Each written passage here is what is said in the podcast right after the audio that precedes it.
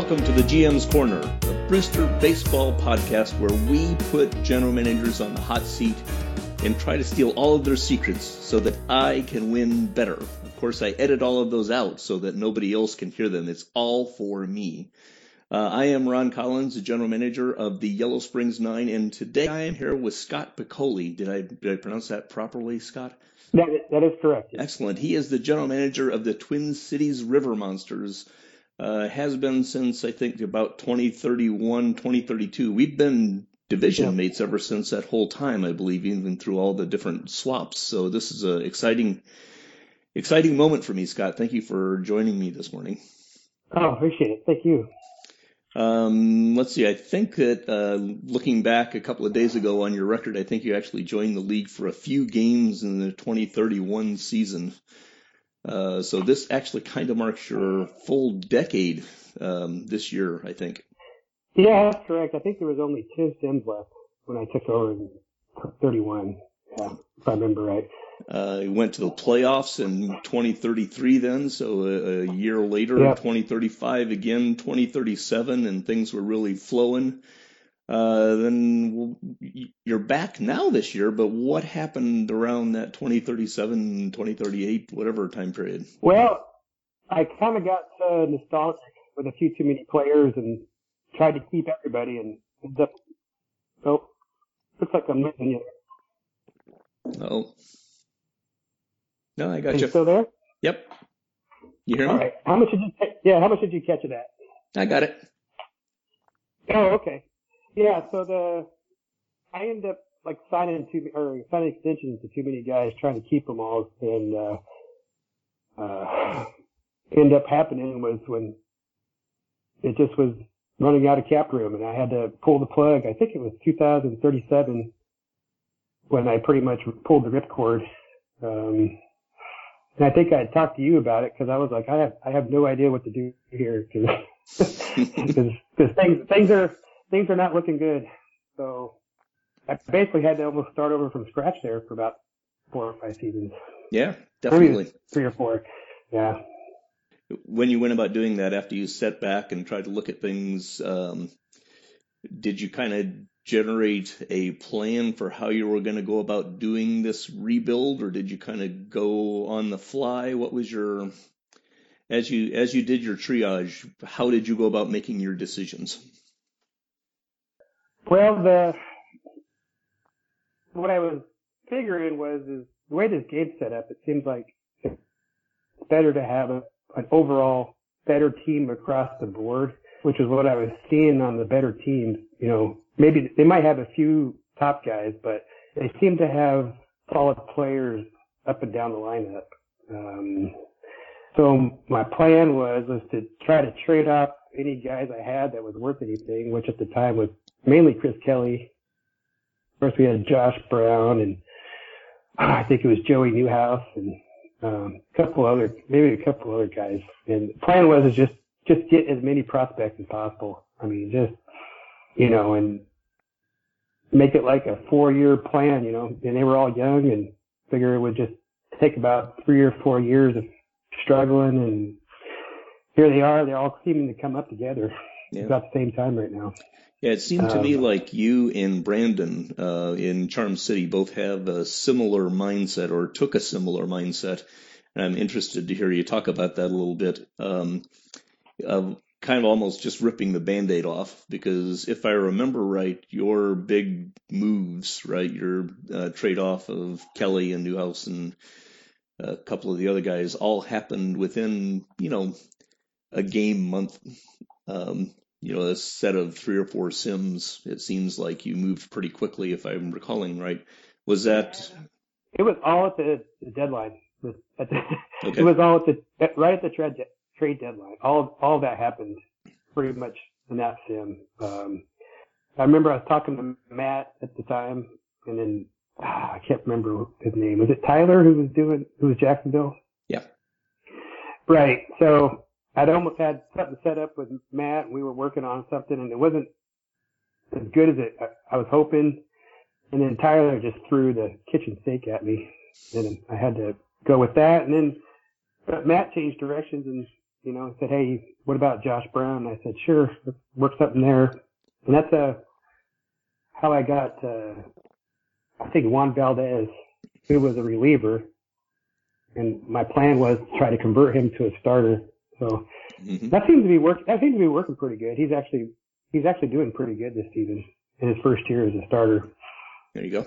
So so, and I've you know, and it was funny because it seemed like right when when Twin Cities was starting to go down, you know, and I, I was getting the lower draft picks, uh, the draft started getting a little weaker. So perfect I didn't get, timing, Scott. it was yeah, it was it was yeah, it was frustrating because I'm I'm sitting there picking about like six and seven.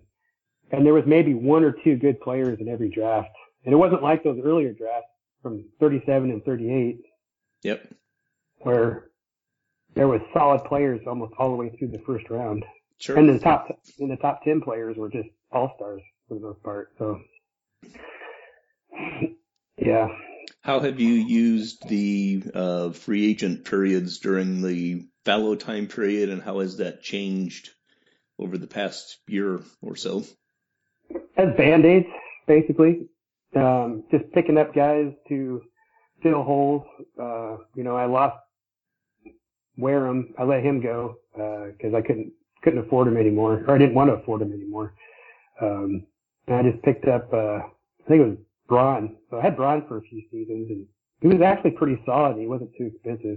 So, mm-hmm. and then, uh, and then, you know, just finding guys to fill up the, the, uh, the pitching staff, which was a mess. And it's still kind of, it's still patchwork now. So I still don't have the pitching staff anywhere near where I'd like to see it. But, you know, you talked about the, the, um, draft classes thinning out a little bit. I think it's been a tough couple of years to do a rebuild through the draft in that sense. And especially given that uh, pitching is very tough to build from the bottom up um, without a little bit of luck and a little bit of lightning.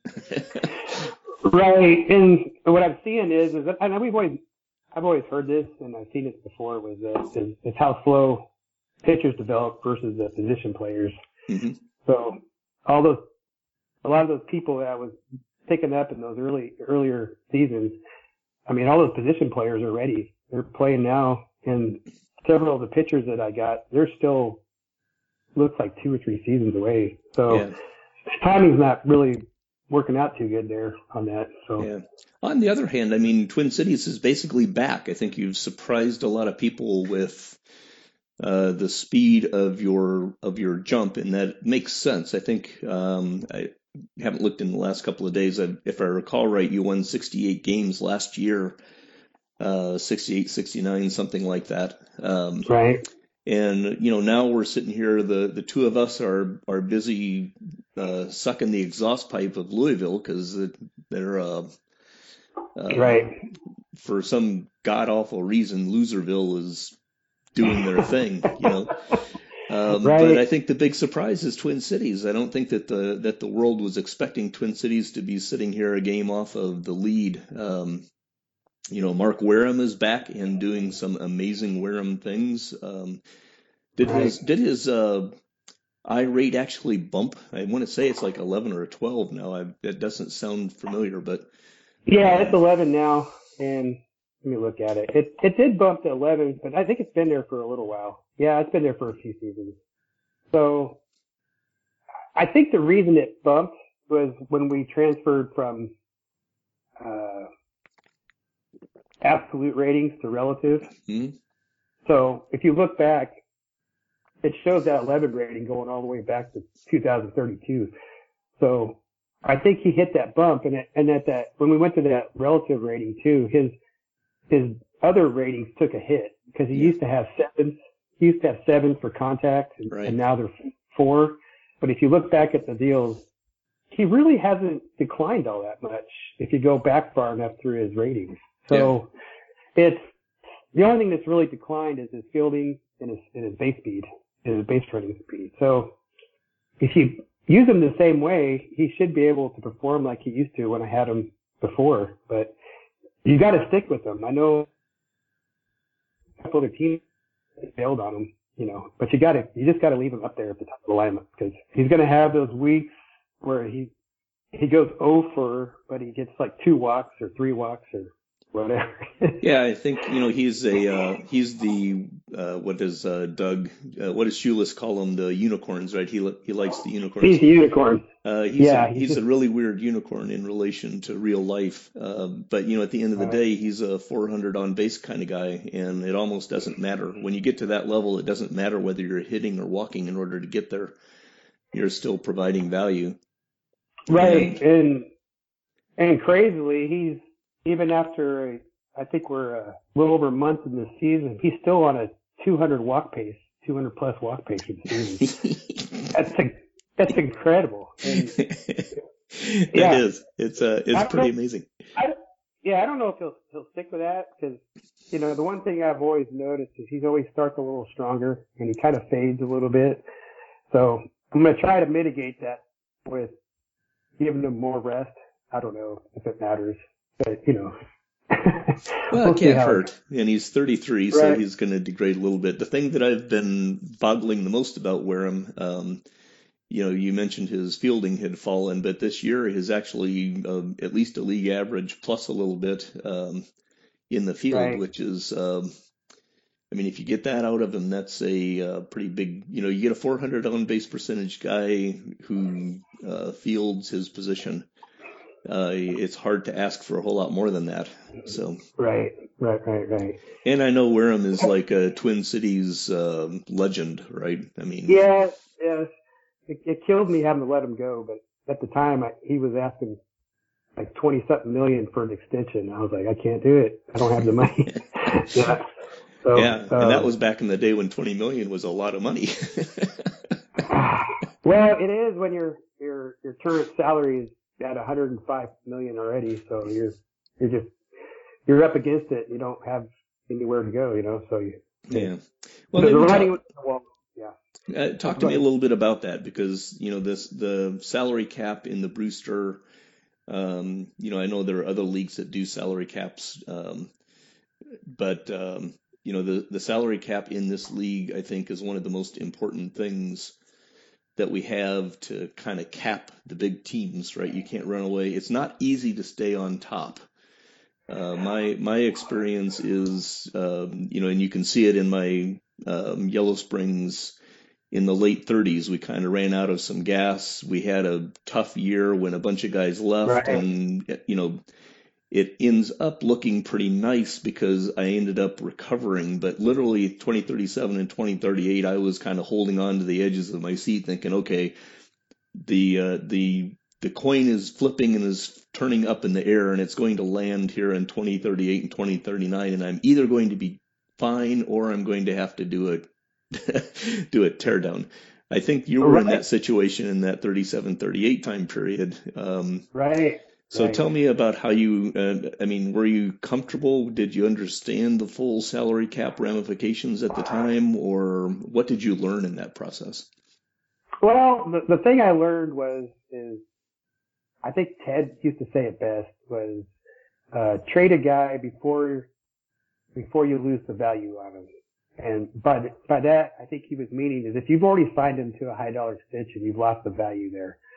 So, uh, especially if they even lump a little bit. So it's some of those guys you got to determine early on, you know, I'm talking like the mid-range guys, you know, someone like a, a Ray Cooper who I had, which of course I loved him and ended up signing. He was one of the, the killer, just killer contracts I had. So, um, he, you know, he, he, you can find another Ray Cooper, right? Either through the draft or, or you know, maybe a free agent and, and, and maybe spend seven, eight million for them or whatever. But when those guys get near the end of their arbitration and they, if, if you hang on to them, they're going to, they're going to ask the, the world out of you. You know, they're going to go, they're going to go twelve, fifteen, you know, something million and you just got to resist it and either trade them or just let them go. You know, that's hard. You know, sometimes those guys, you had them forever, you drafted them and you brought them up and you just got to let them go and get your draft pick for them. You know, if they've performed. So mm-hmm. that's what I, you know, you know, him, it was him and, uh, man, you know, if you remember that second baseman I had for him. Oh, yeah, Gorla. Uh, I definitely yeah, yeah. remember. I mean, believe me, Scott, I was paying a lot of attention to the River Monsters in the mid-thirties.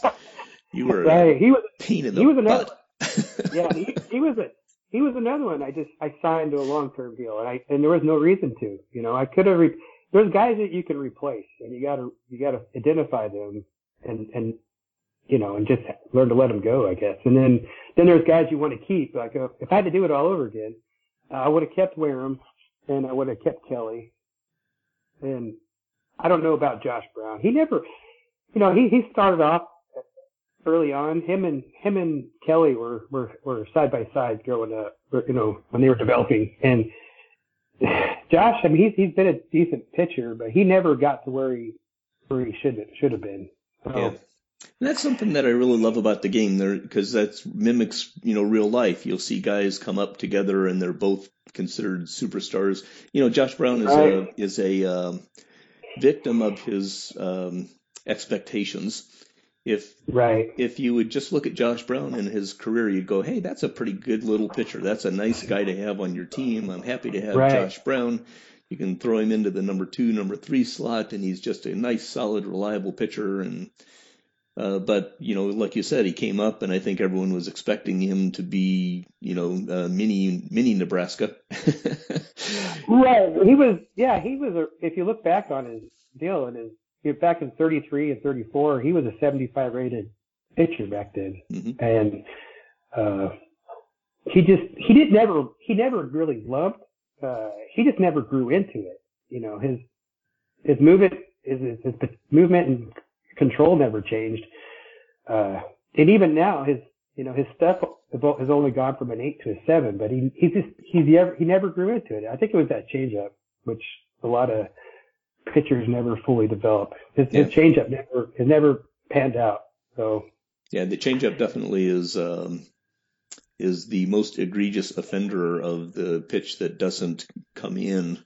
But more of them come in than most people, I think, um, expect. You know, before it's all said and done.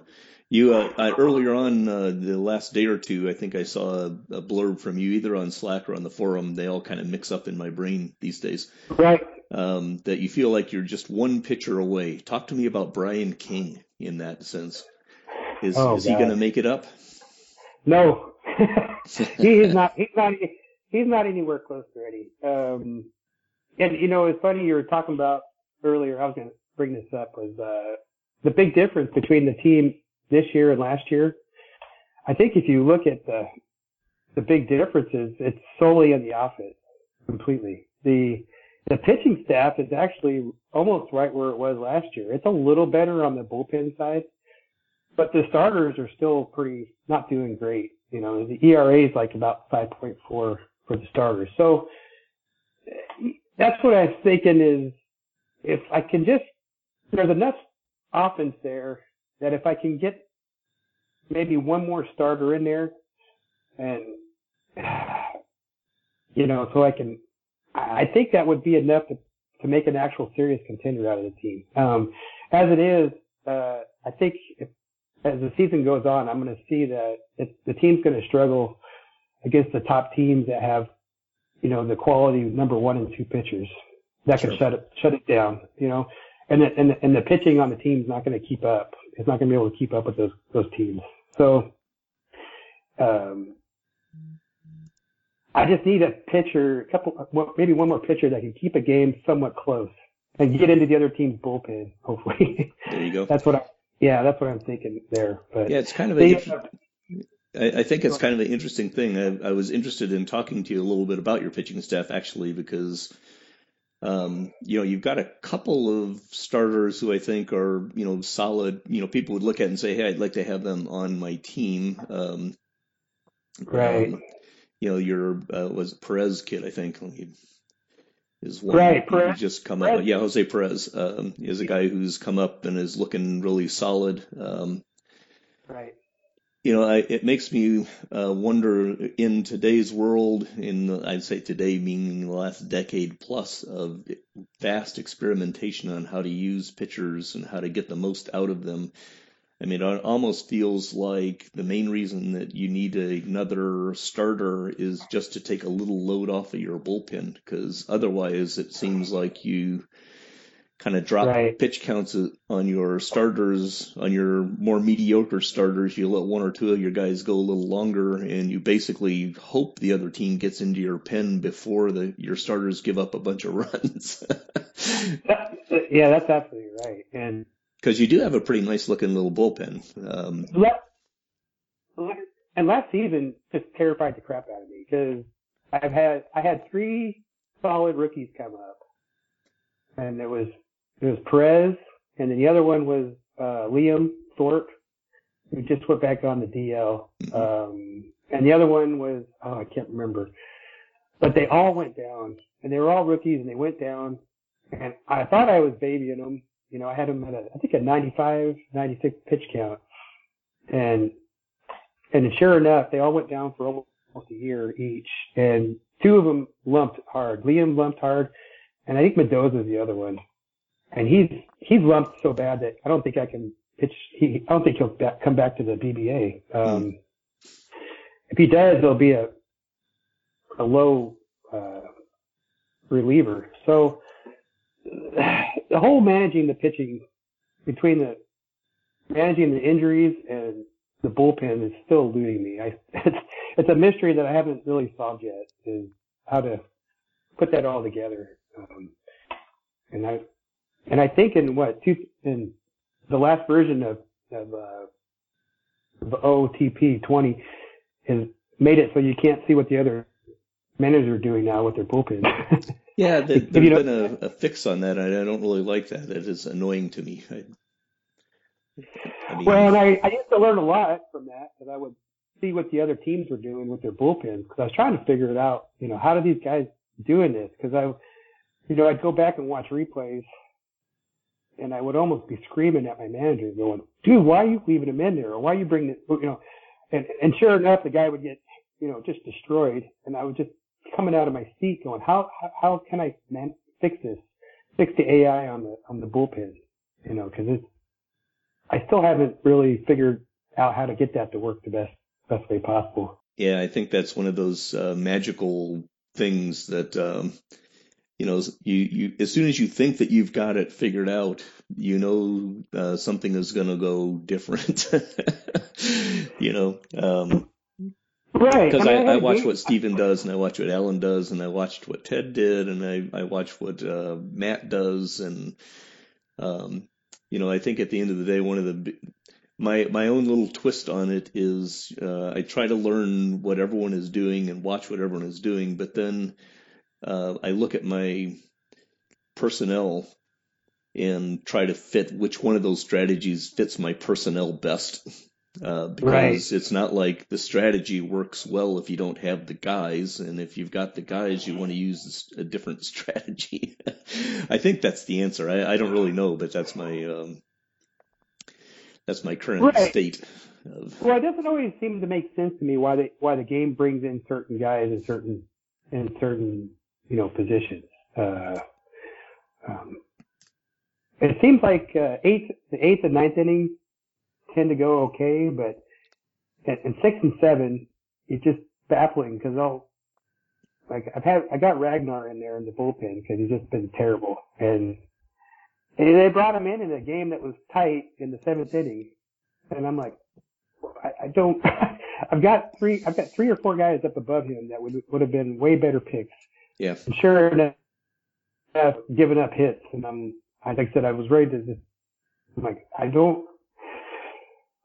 Yeah, I don't know. Did you ever play the front page football way back in the day? Um, I did not. I think it was ninety-five. I did oh, not. My God. That game was outstanding. It was almost a purely sim game, and uh, you you had to develop everything in it. You, you, you made the plays, and then you had to put together the playbook. Oh, my.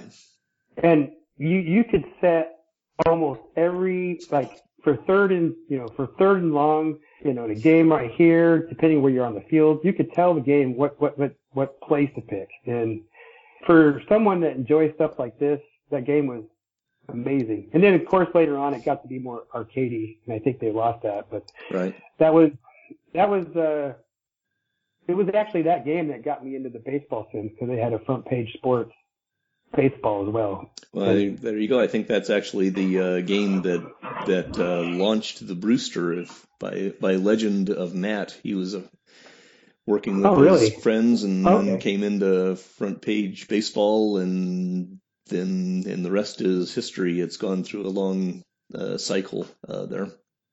So yeah, that yeah. was a great game. Yeah. So how did you find Out of the Park? You know, I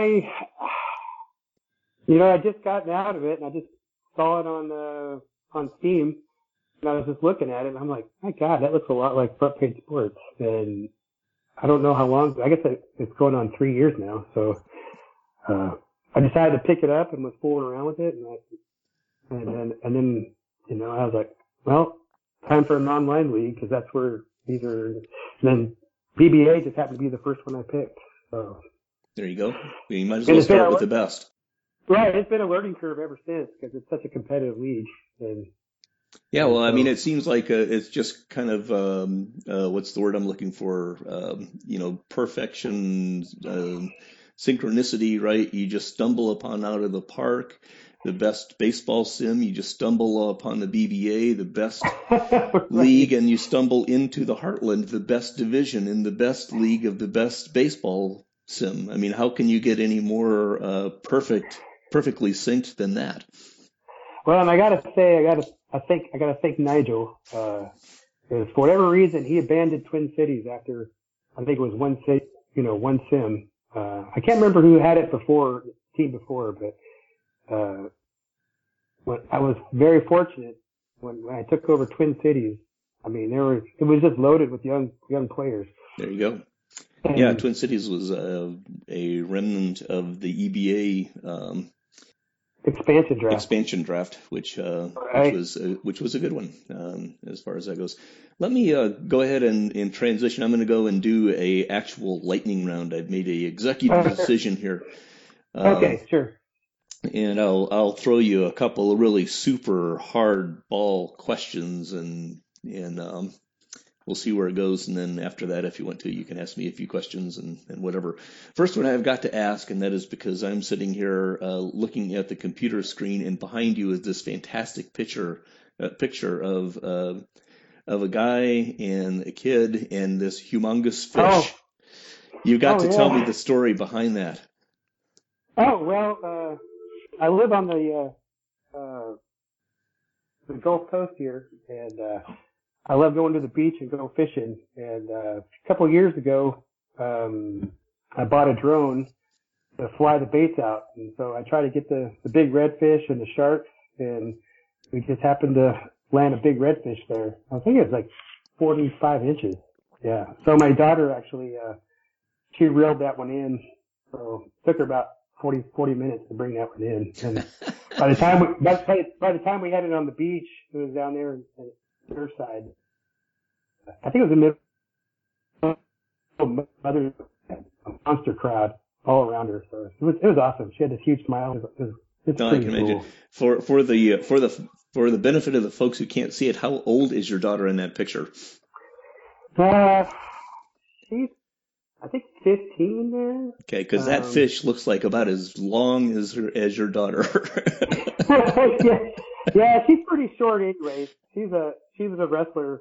She's a wrestler like me. So, um, and yeah, she's she's just a little thing, you know. She's she uh, like five foot and wrestles uh, ninety-eight pounds. Oh, there you go. Uh, she can wrestle that kind of yeah. fish in for a forty minute fight. That's uh, uh she she is yeah. a better person than I am. I can tell you that yeah. right now. yep. Yep. All right. I know we've got a couple of guys on the coast too. So. Favorite sport. Uh, well, to watch, probably football, but to play is baseball. Um, and I've kind of taken a few years off. I used to play traveling teams, and whether it was softball or fast pitch softball or baseball. Um, and I was actually getting ready to get back into, get back into it, uh, before this whole thing lockdown hit. There's a, there's an oh, over yeah. forty league. Yeah, there's an over forty league down here in Houston. I was going to jump on that. Oh, so very cool. I'm pretty excited to play. So, do you play through high school and college? Yeah. Yeah, I only went for one year in college, but yeah, I played through high school too. Yeah. And then just, you know, played off and on for twenties and thirties, uh, different traveling teams, whatever. So, yeah. What, uh, what position yeah. is your, is your bag?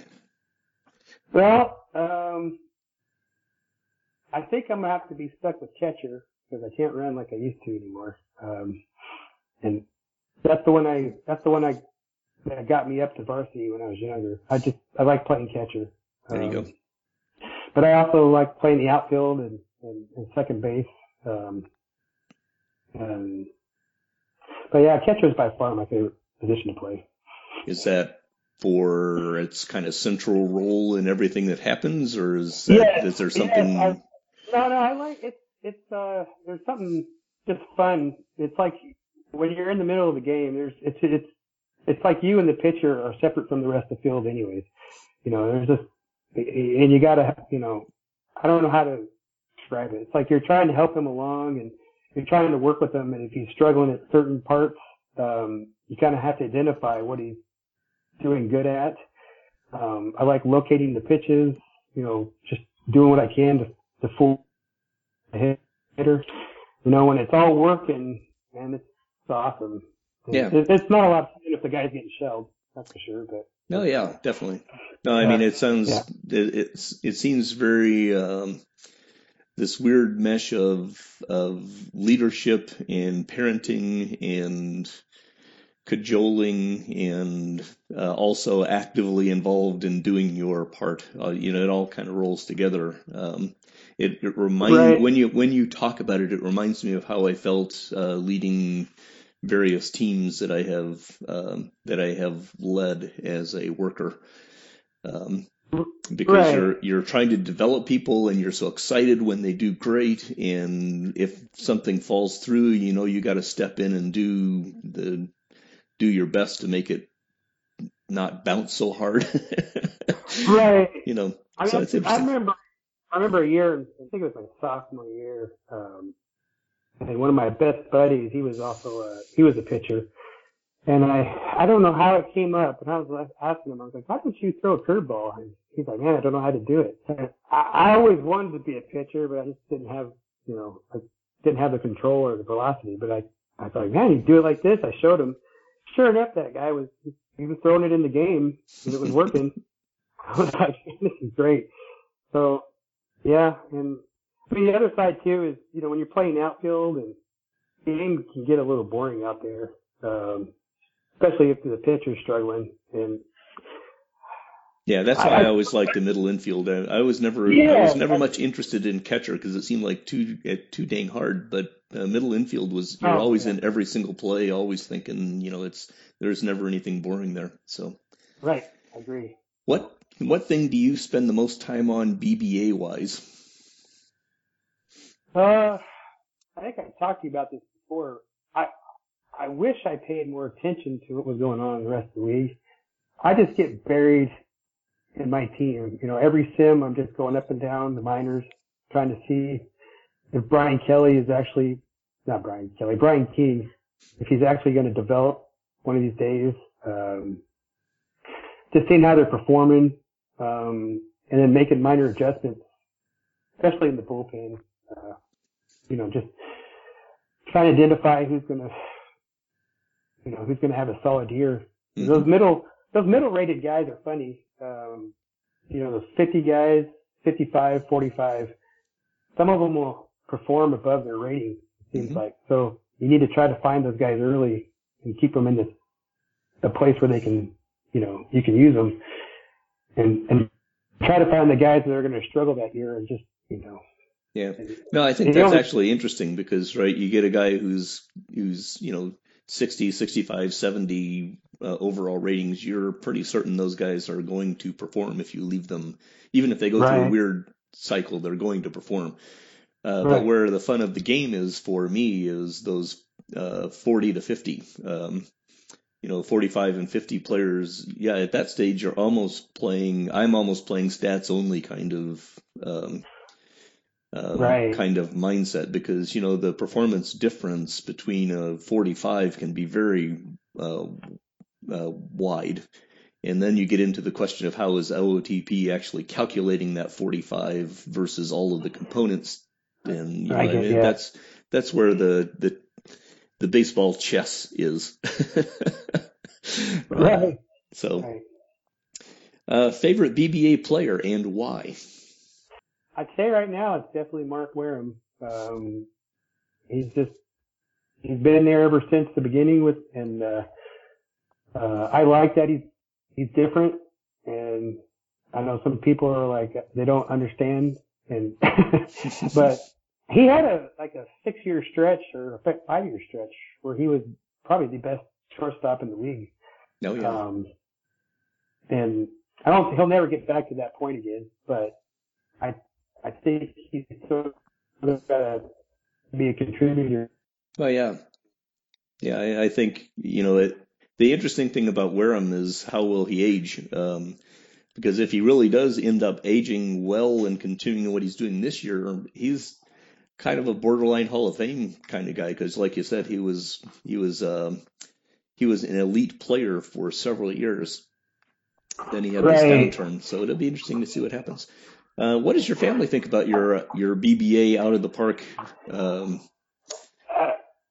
You know, it's funny, they don't see too much of that, because I do, um, my wife's seen it a little bit. She thought it was funny because she recognized the, the movie it was from. Uh, but to be honest, I do a lot of it at work, so they don't actually see me much at home with it. So I do it a lot of lunch breaks and, you know, stuff like that. But, um, yeah. How do you intend to celebrate your first Landis victory? uh, You save, know, the, have, save the tough question to last. Right. I have actually no idea. Um, probably the same as uh, when I won my first fantasy football deal. Just start planning for the next season. There you go. Just see what we're going to do for it. Yeah, yeah. It's, it's, I think it's like anything where, you know, you're competing. The, the, the winning is nice, but the losing is way awful, and I hate the losing way worse than, than the winning. So uh, I, I can't. It's hard to describe. Uh, you know, it's, it's like I said, it's nice when you're winning, but if you win it one time, yeah, you, you, you only the only thing better is going to try to win it a second time. So how are you going to do that? How are you going to get there? Yeah, well, seeing that I'm Yellow Springs, I'm never going to have to worry about what to do when I win. So I gotta know. I mean, how do you keep? What is your What is your main strategy for just keeping the? You, you hardly ever dip. I mean, you, you just you've got a, a constant stream of guys coming up. Like you look at your, your minor league system, mm-hmm. and it's it's got to be top five, five or six. I haven't looked lately, but it, is it you know a lot of trades? Is that what you try to do? Is I mean, what is what is your main strategy for that? What do you think? Um, I think the most important thing, um, you know, uh, Ted back a while ago uh, started his um, infamous uh, how do you win consistently, you know, hoarding talent and things like that.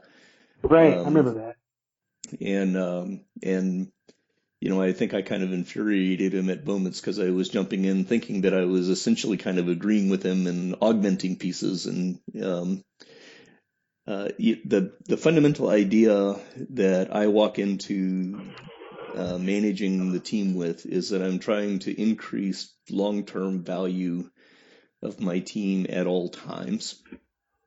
Uh, that doesn't mean I'm successful all the time, but that's what I'm attempting right. to accomplish. And uh, so, for example, the question of whether you bring a, a young guy up um, and try to save service time, you know, you burn service time or whether you try to save service time, um, I think is about um, long-term value. If that player is going to actually provide you serious value on the major league roster, you bring him up. If and if, if that right. ends up being, and by value, I mean either increasing revenue or getting you to the playoffs, right? Um, if he's not really going to, if he's not going to get you to the playoffs, and the revenue slash fan interest thing is borderline, then I don't know that it that I would want to bring up a young guy, right? Because then I'm burning value right now, especially if I'm coming up the curve, right? If you look right. at, um, you weren't in the league when I took over uh, Yellow Springs in twenty twenty-four, twenty twenty-five, but we were kind of a crumbled team that had, um, in a similar sense as Twin Cities was when you picked them up. Um, I had three or four really superstar players in my minor league uh, system, and I caused some great controversy within Lucas McNeil's uh, process because I actually delayed him for like three months for service time issues, and people didn't like that. But I'm sitting there going, you know, I can bring him up, and yes, he might have gotten me into the playoffs a year earlier, but we were twelve games off of the playoffs, and I think the answer to that is probably not. I don't think Lucas McNeil was going to get me eight or ten or twelve more wins that, um, right? Oh, I mean, baseball um, teams, baseball teams play that game all the time. Yeah, they'll, yeah. They'll keep, they'll keep, they'll keep guys in the minors until that, that break point just on. Just right, and their and their logic is that they are creating as much value for their team in the long run as they can. And yeah, it's kind of shitty for the player, but that's the right. that's the bargaining agreement that the players' union has agreed upon. And if I if I want to turn my uh, if I want to turn my attention to uh, social justice for players, then yes, I completely get that. But I'm a G M. I'm not a player, and my job as a G M is to create the most value for my fans over the next ten years, right? Um, right.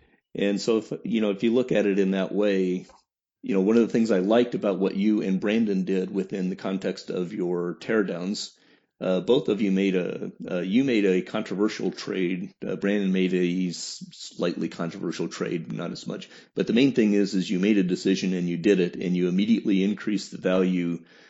Uh, you, you gave up early value. You know, you knew you were not going to be winning over the next three years. So you gave away value over that period of two or three or four years so that you could put value into your team now. Um, and well, so you're, you're juggling yeah. those two pieces, yeah. right? Uh, I think when you say, do you do trades? The question is, where are you at? Right now, I don't do a lot of trades. I do a few trades to fill a couple of spots. Uh, right. But mostly, you know, that's I'm I'm in the mode now of maintenance. I, I expect for this year and the next couple of years. The most important thing is I know that it is possible uh, with hard work and with a little bit of luck. It is possible to actually win ninety-five games every year forever. It is literally possible to do it. It's not. Right. Um, it's not that I'm going to, but I now know that it is actually possible. So I'm actually, I, I have a seven-year plan. I know who is going to play all of my positions or where my holes are going to be for seven years out. And the reason I right. do seven years is because we can do six-year contracts. um, all right, so I've right. got this year plus six, um, um, six out. Uh, that doesn't mean that that is what is going to happen, but it means that I know where my holes are going to be. So, for example, when I sit down to draft, I'm drafting to fill those holes out four, five, six years in the future, right? And sure. when I when I manage, I, I spend most of my time on the minor leagues, and so as I'm managing the minor leagues, um, you know, uh, I was with Joe yesterday, and he was talking about he uh, enjoyed that I take a somewhat languid path. My players will take a somewhat languid path. Well, the reason that I can take a languid path is that I know I don't need that player, or I might have four players in mind who are in short A who might fit this whole four years from now. Um, I need one of those four to develop. I don't know which four, one of them it's going to be. So I need to play all four of them in kind of lockstep so that right. they get to the point where they, where if only one of them pans out, I still win, right? Because I just need one of those four players to make it. Uh, so uh, that's, I think if there were one thing that I do that I don't know that other people do as heavily is that I literally do have a, a frame of reference of where almost any of my um, forty-five and above prospects will fit if they pan out. You know, sure. eighty-five percent of those forty-five prospects are not going to pan out. Um So right. The big challenge, of course, is I can get cattywampus on my um, plan if suddenly three of the guys who pan out are all second basemen. Well, then I've got to I've got to do something to adjust. But then I can trade. I actually have made a couple of trades in the minor leagues for prospects in order to balance my. Uh, you know, I traded a corner outfielder three or four years ago for Blaine Tyler, and now he's up. Um, I traded uh, a catcher for a center fielder with California. California's catcher Sato is is up in the majors, and now I've got Dugan as a center fielder, and he's slated to take over for Civicky in a year or two, depending on, on whether Dugan comes up or not. So, you know, I made those trades in order to fill slots that I knew were coming up. Um, right. As far as that goes. But it all starts with the idea that it is technically possible to win ninety-five games every year forever if you get a little bit lucky with injuries in particular, because nobody can nobody can protect against injuries. Right. Uh, Especially pitchers. Yeah, twenty thirty-seven, we lost three our top three starting pitchers. Well, you're you're not gonna. Yeah. Uh, there there is zero you can do to protect yourself from losing your entire rotation. So I, I I think here in about what three seasons, maybe four, we're going to see the craziest free agent market we've ever seen when those twenty thirty-seven and twenty thirty-eight guys run out of their arbitration years. That's right. That's actually and, interesting. I've never thought about that. That is one of the most interesting uh, things that somebody has said to me recently. Tell, talk to well, me more about that. That. Well, that's just going to redistribute the talent, I think, in a massive way, because because the way it is now, there's what every free agent market, but there's maybe four or five top guys mm-hmm. going to be available. I wouldn't be surprised if one of those markets coming up are going to you're going to have ten or twelve seventy to eighty rated guys coming out that are all free agents. Yeah, um, and it'll I think it'll spread. It'll I don't know. It'll depend on how the G M you know manage it, but. I'm hoping, well, I don't know. We'll see how that goes. But I, I just felt like I missed out on those drafts a little bit. I, I had a, a couple guys. That, I mean, I definitely have a couple guys that uh, that did well, but I didn't really have the uh, supplemental guys in that draft, you know, mm-hmm. supplemental picks. Man, it would have been great to have three or four supplemental picks in those drafts. Um, and I think we're seeing some of the teams that have, you know, I look I look through their teams and, you know, they got these players and it. It's always like thirty-seven, drafted thirty-eight, drafted thirty-seven. Yeah. Yeah. But yeah. I think there's, uh, you know, some aspect, you know, I'll go back to your question on me and how I do things. Um, you know, the thing that helps me in among the things that I can do since I manage things the way I do it is I can take advantage of, of I'll call it lucky time periods in this. Uh, thirty-eight thirty-nine draft trade is kind of lucky for me in the sense that I'm drafting very late in the process, but there are still solid players for three and four and five rounds through that, right? And right. supplementals. Um, right. I think I was one of the first general managers to really understand that the value of the of how to create supplemental picks for yourself, right? Um, within the context of the rules and, and how to use your salary structure to do that. Uh, so I had a bit of a jump on that, and I may be speaking a little out of out of uh, you know too much of a big head there or out of turn. Maybe some other G Ms did, but I know I created no, some controversy on it. No, I could have. Yeah, that was something I should have. If I had learned that lesson, you know, some of those those players that, like I told you, that were you know mid range players that mm-hmm. were performing well, like Ray Cooper and and Mann, and I had a few other ones too. Um, like I said, if I had just let them go. I would have got a draft pick for him.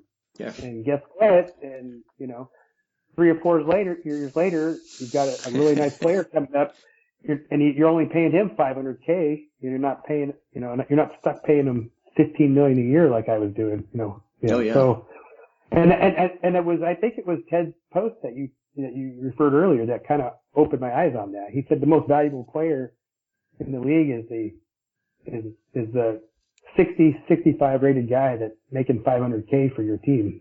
Right. Um, if you can stick with those guys and learn to either, you need to learn to identify, are you going to build around this guy? You're going to keep him, or look, you're going to have to plan to let this guy go. And Yeah, and I think there's a, a caveat, um, corollary on that, and that is um, everyone is looking for the seventies and eighties, right? When you see those nice big blue bars, everyone gets really excited about those.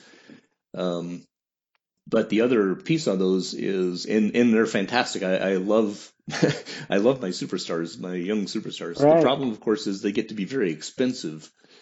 Uh, right. Middle-aged superstars, whereas those fifties and sixties, you know, you can actually pay a seven, eight, nine million dollar a year tag to a guy who puts up three and four W A R, and you're making money, right? Because yeah, yeah, yeah. And um, but those guys that make seven W A R, you're gonna have to pay twenty, twenty-five million dollars for, and you're either breaking even or it's a loss leader, right? You you you're paying a premium for the reliability of the W A R. I, no, and that was that was I think it was right at that time when I read when I was reading that was mm-hmm. when I made that Kelly trade, and I know a lot of people didn't like it, but I got five fifty-five to sixty-five players for that for him. Yeah, I, and that's got, the backbone got, of your got, team right now. Yeah, I got Calderon. Um, I got Arredondo, you know, the second baseman. He's outstanding. And he's a borderline got, superstar right there. Right. I got Ray, Raymond Gabriel. You know, he's a he's he's okay offensively, but he's a great, you know, defensive center fielder. I got um, Jose Perez, that pitcher. Mm-hmm. Um, and I can't remember who the, the last guy was. But there was five five mid-range guys that I got for him. And I that that to me at the time was more valuable than one seventy-five rated pitcher. Oh yeah, it's uh, massively more valuable actually in the right. reality, especially when you are in the process of when you know you're not going to win for a couple of years. That seventy-five rated pitcher right. is almost uh, negative value. It sounds weird to say that, and I completely no. understand that people's heads will explode when they say that. Um, right. But they're the, from an organizational standpoint, you're you're paying a ton of money for. Uh, or you're eating up this elite uh, level of performance for something that is not actually going to increase the value of your organization.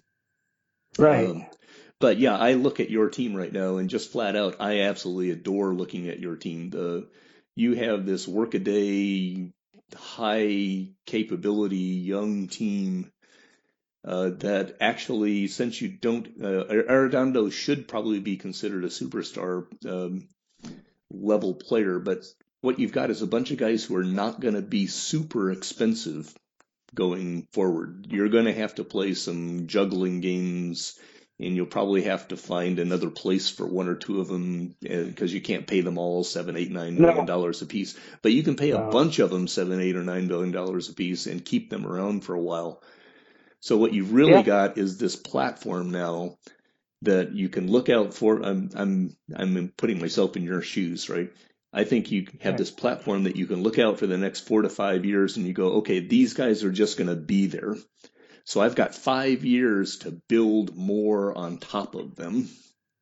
And right. if you are successful on it, then what ends up happening is you'll get this cascading wave, right? Where This we group of young, yeah, this yeah. group of young players will turn twenty-eight, twenty-nine, thirty, and by that time you'll have another set of young players to roll on top of them, and that's the root of this, you know, always win ninety or ninety-five games a year kind of a, a mindset. You know, Ted was on the ninety game a year mindset, and they said, no, no, no, you should be thinking ninety-five. You should always be able to win ninety-five. Now, of course, if as soon as everyone is doing that, then nobody can win no. ninety, ninety-five. No, I would take eighty-five. I would take eighty-five with an occasional, you know, ninety-five plus in there. That would be, I'd be happy with that. As long as we're competitive, I don't, hopefully I don't have to go through another three-season stretch again where, you know, like I had before. I think it was three or four seasons there. Yeah. But, well. well, I mean, and that's the, you know, hopefully you don't have to. Um, but, you know, in my own shoes, I, you know, there's going to be a time where the, where I hit another one of those late thirties time periods and the coin is flipping and it comes down tails instead of heads. You know, I, I know that there will be a time where I will crash and burn and I'll have to rebuild. My, uh, my next, uh, nexus point is probably about twenty forty-four. Um, we'll kind of see how things go over that, that time period. If if it were such a right. if it were able to be set up to where you never ever ever ever have these problem sets, then it wouldn't be much fun. right, right.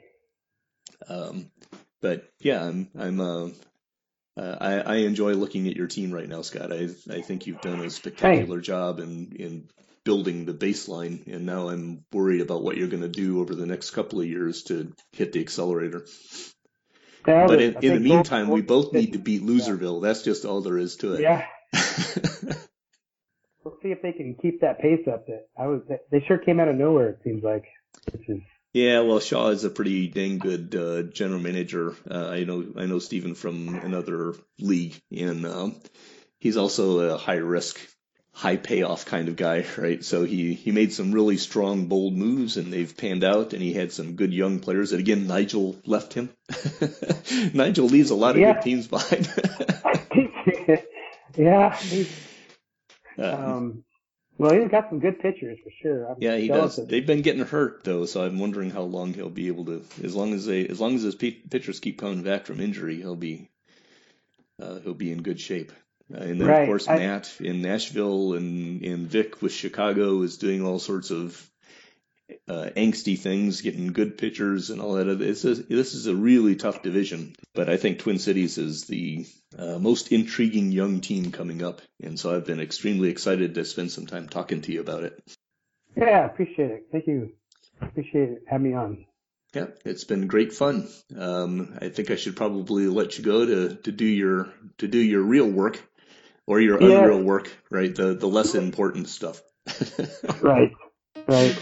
All right, man. We'll, we'll take it easy, and we'll, we'll see you in the field.